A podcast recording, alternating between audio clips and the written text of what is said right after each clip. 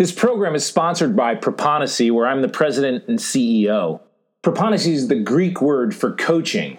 We provide SaaS technology to centers like yours. Most contact centers struggle with their people, whether it be overcoming monotony, attrition, or getting superior performance. Our solution makes it easier and cost-effective to get even more than you could possibly have expected from your front line.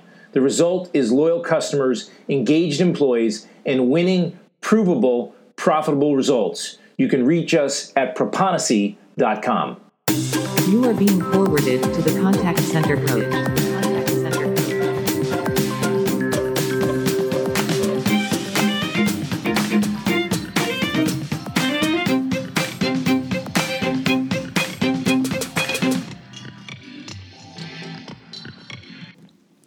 I was having a discussion with a friend the other day, and we were discussing music. And after our conversation was over, I came to the realization that I don't think I really like music. I only like music that I know, and I like music that I'm aware of, but I'm not a general music buff in the sense that I can appreciate and enjoy and relate to all different kinds of music. The kind of music that I like is the kind of music where I know the song. And the reason that I think I like music because I know the song is because I like to sing. And I like to sing except for the fact that I don't really like to hear my voice when I sing because I'm a terrible singer. So if I've got my AirPods in and they're up pretty loud, I can sing as long as I can't hear myself, and then I certainly don't want anybody else to hear me. When I sing at church, I really enjoy the songs when they play them really loud because then I can sing and I can't hear my own voice, and I can hear the music though. And whenever I sing the soft songs where you can actually hear your voice, my voice has a tendency to get very, very, very low so that I can't hear myself sing, nor can anyone else hear me sing. I think I'm pretty in tune with people that can sing really well and people that can't sing really well. When somebody misses a note, I cringe, and I don't cringe because I'm better than them, because I've already declared to you that I'm not better than them, but I have this empathy that, oh my, they just missed a note. But people that can really sing, that have these extraordinary voices, I'm wildly impressed with them. And when I think of singers, it seems to me there's really a direct line between competent singers and singers that aren't competent. And I'm not saying that in order to be a competent singer, you have to be somebody that never misses a note, because I'm sure people miss notes all the time. But there's a definitive line. You can tell what it is, and you can hear somebody that sings and sings well versus somebody that may sing and may love to sing, but they don't necessarily sing well. Well, if you haven't figured it out by now, today's episode is on competence. We're in a leadership series. There are 4 parts to it. The first part last week was trustworthy. This week is competence. And the definition of competence is the ability to do something successfully or efficiently, or the quality or state of having sufficient knowledge, judgment, skill, or strength as far as that particular duty or in particular respect to that area. I know that we judge and measure competence all the time. There are so many times when I've been in a restaurant and said, how did that cook or chef ever get this job, or waiter or waitress, or teachers, or man, every single politician that exists. But competence is something that we all have the ability to achieve in many different areas. So for me, I'm pretty competent in contact centers. I've been in them for 30 years. I kind of know them pretty well. I'm semi-competent at speaking. I do it a lot. Hopefully you feel the same. When I was growing up, I was really competent at hitting a baseball. I think I'm pretty competent at reading the Bible, not necessarily knowing everything that's in it, but certainly competent in reading it. I think I'm competent at being a dad. I've been doing that for a long time. I'm not really competent at any sort of tools of any kind. I've already told you that definitely not a competent singer, and I'm not competent at golf, although I really want to be competent at golf. And the main reason I know that is because I know people that are competent at golf, and I'm not them. But I am working on it, and my day will come sometime in the future. So we're going to talk about competence today in this leadership series. And I have to start with the fact that the way Proponacy sees leaders is that we believe that great leadership starts with leaders who understand that people in the contact center need joy more than they need KPIs, a sense of purpose more than sophisticated monitoring, and a champion more than a supervisor. And you can't be a champion unless you have leadership and the ability to lead. And that includes 4 successful traits. And last week we talked about trustworthy. This week we're going to talk about competence. So let's jump into it. What do you need to have competence in the contact center as a leader? Well, first up, you have to be someone they can respect. There's a book by Dr. Emerson Eggerichs. It's called Love and Respect, and it's a book about the relationships between men and women. And in the book, it says that women want love and men want respect. He bases his position on a couple of Bible verses, one that says, "Husband, love your wives," and another one says, "Women, respect your husbands." And it doesn't mean that women don't seek respect or that men don't desire love. It just means that was the baseline of how men and women see things. Ironically, I think my wife would much rather have me tell her that she's right than tell her that I love her, but that's a totally separate subject.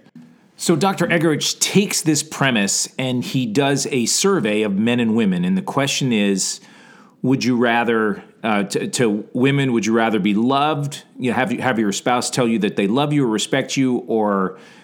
And for men, obviously, same exact question. So when they do the survey for women, it comes back, 98% of women would rather have their husbands tell them they love them than they respect them. When they did it for the men, 85% of men came back and said, I would rather my wife tell me that I was respected rather than loved. Blew my mind, except for the fact that that was the answer that I would have given as well. I tell you this story because those really are the 2 pillars that you'd want from the people that work for you, right? I mean, love and respect. And I know love is probably a little bit stronger word, but you get the point. But we're talking here about respect and the importance of respect as a leader and how critical it is that your employees respect you. And that ability to have respect is something that's required as a leader. And in order for people to respect you, it means that you have the competence level to be respected. I can respect someone, and a person that works for you can respect you if you're a nice person, and they can respect you if you're honest, if you're fair, if you're true, if you're trustworthy. They're going to respect you, but you're never going to ultimately achieve the respect that you need unless you're competent. You have to be competent at your job. You just can't show up and not be competent. Now, there are those that have been leaders that maybe don't understand the product or don't understand the service, and they've been able to be a great leader because they've got some unique skills of communication or relationship. I don't know whether any of you or watch any sort of online streaming, but there's a show out right now on Apple called Ted Lasso. And Ted Lasso is a football coach who plays a soccer coach in England. He doesn't know anything about soccer, but people grow to love him and respect him because he's kind. And he's energetic, and he's motivating, and he believes in the people, but he doesn't know anything about soccer. And that's a TV show. If you're going to work in a contact center, in order for people to respect you, you have to be competent. You're going to have that level of respect. And you can have the love, but you've also got to have the respect as well. That's the Emerson Eggerich. So first one is you have to be someone they can respect. Number 2 is... they say that it takes 10,000 hours to become a world-class expert. And that came from Malcolm Gladwell, who wrote a book called Outliers. And in that book, he had kind of studied all the people that were brilliant. And he came to say that the Beatles spent 10,000 hours practicing, and Bill Gates spent at least 10,000 hours working on his software, and they had done a whole bunch of studies on violinists. I don't know whether it takes 10,000 hours to become a world-class expert, because that would be 10 years at 8 hours a day would get you to 10,000 hours. But in order to be an expert, in order to be competent at your job, it's going to require you to study. It's going to require you to put in the effort. It's going to require you to educate yourself. And it's not something you can just do overnight. It's something that you have to do over time. And it starts with, if you're going to be a leader in a contact center, you have to be a professional communicator. not only do you need to know what the communication is that you need to be able to do, but you also need to be able to model it as well. And that requires effort and it requires study. And we're going to talk through the things that are necessary for you to be competent in your job, but it's not going to happen unless you put the work in. What's really unique about any sort of leadership is that one day you're not a leader and the next day you are. And maybe you got a 2-week training session or a month-long training session. Maybe you even walk beside someone for a while. But the point is that one day you're not a leader and the next day you are. So although they've given you the title and they've given you the position, it doesn't mean that you're able to exhibit leadership qualities until you're able to grow in your job. And in order to grow in your job, it requires that you study and it requires that you put effort in. And if you're going to be spectacular, it's going to take 10,000 hours. I don't know whether you're going to be a first-line supervisor for 10 years at 8 hours a day, or you're going to move on into management or move on to run a company somewhere. Who knows what else you might do. Maybe you'll end up being a leader at your school where your kids go, or a leader at church, or a leader in some community affair, or just a leader in your neighborhood. But it requires a lot of time and it requires a lot of hours. So I want to make sure that you understand and recognize that in order to be competent, it's going to require some effort. Third up is you need to know your job, and you need to know the job of the people that work for you as well. I mean, where are they going to go? You're the first place that you're going to go, and it doesn't mean that you don't have coaches or you don't have training people, but if you know the answers, if you know most of the answers, things get a lot more streamlined, they're a lot more effective, and a competent leader that understands the job that their employees are doing is wildly valuable.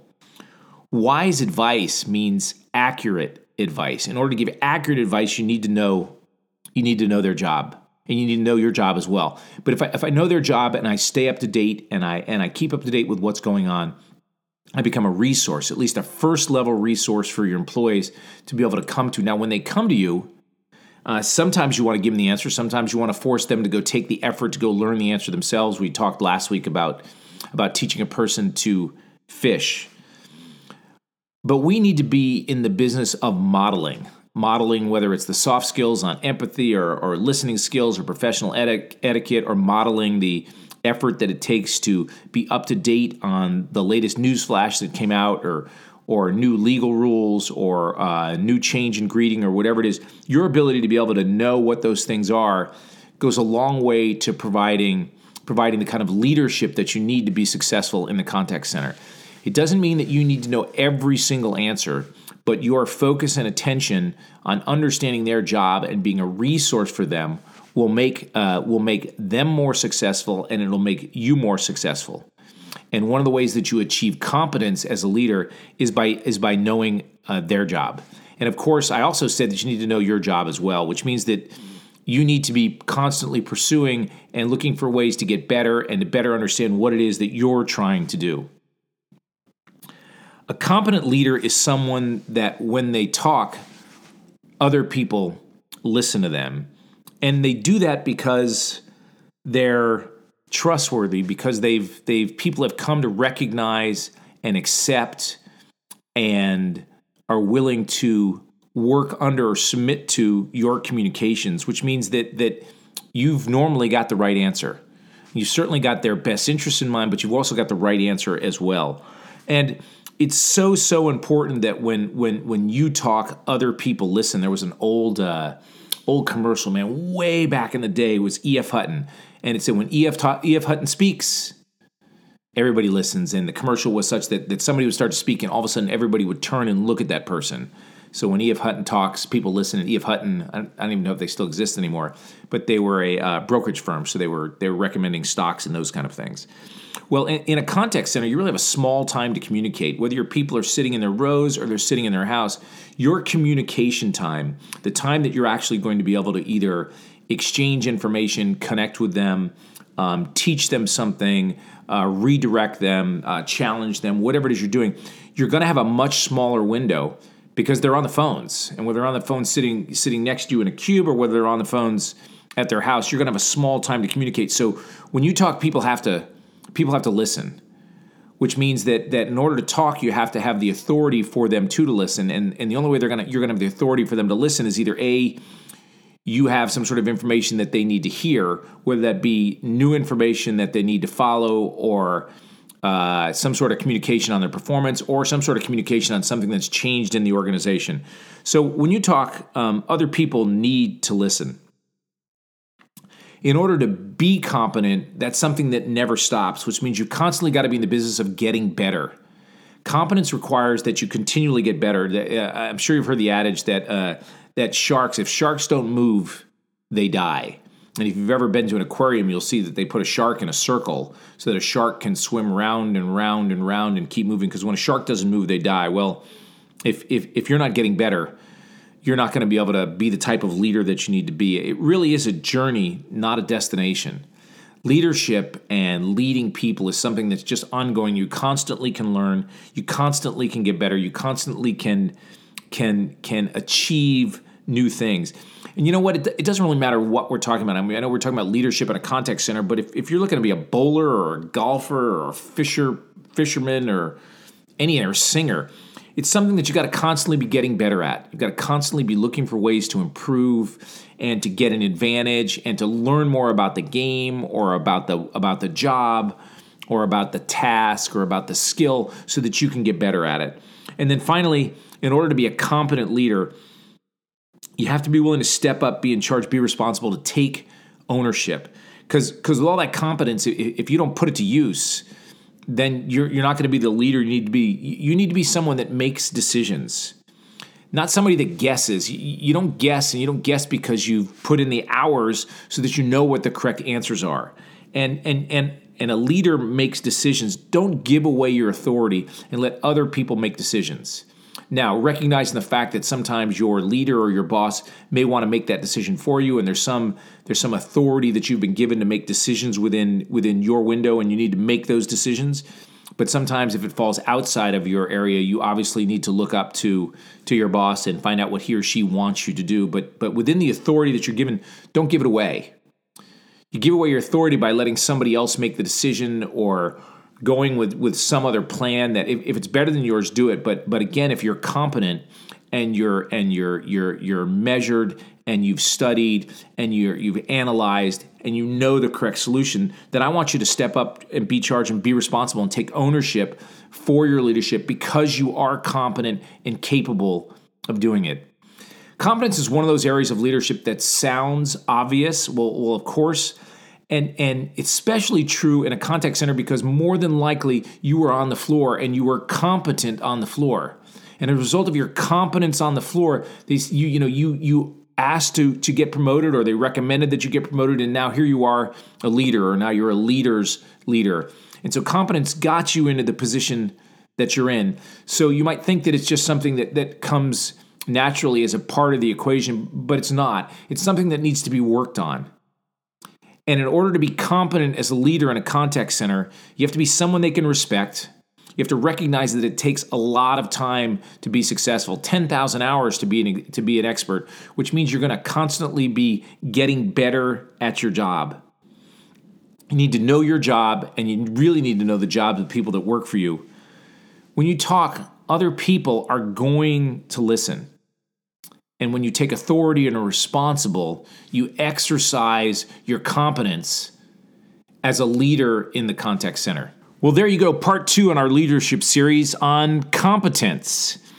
Just a side note, if you happen to see me somewhere and you have a desire to sing, just turn the music up really, really loud, and I'd be happy to sing with you. It was great to talk to you this week. Look forward to talking to you next week. Don't forget, you have the full capacity to be a spectacular leader. Just go make it happen. Apply it. Stay focused. Start working on those 10,000 hours, and you'll get there very, very soon. Look forward to talking to you next week. Bye-bye now. You are being forwarded to the Contact Center Coach.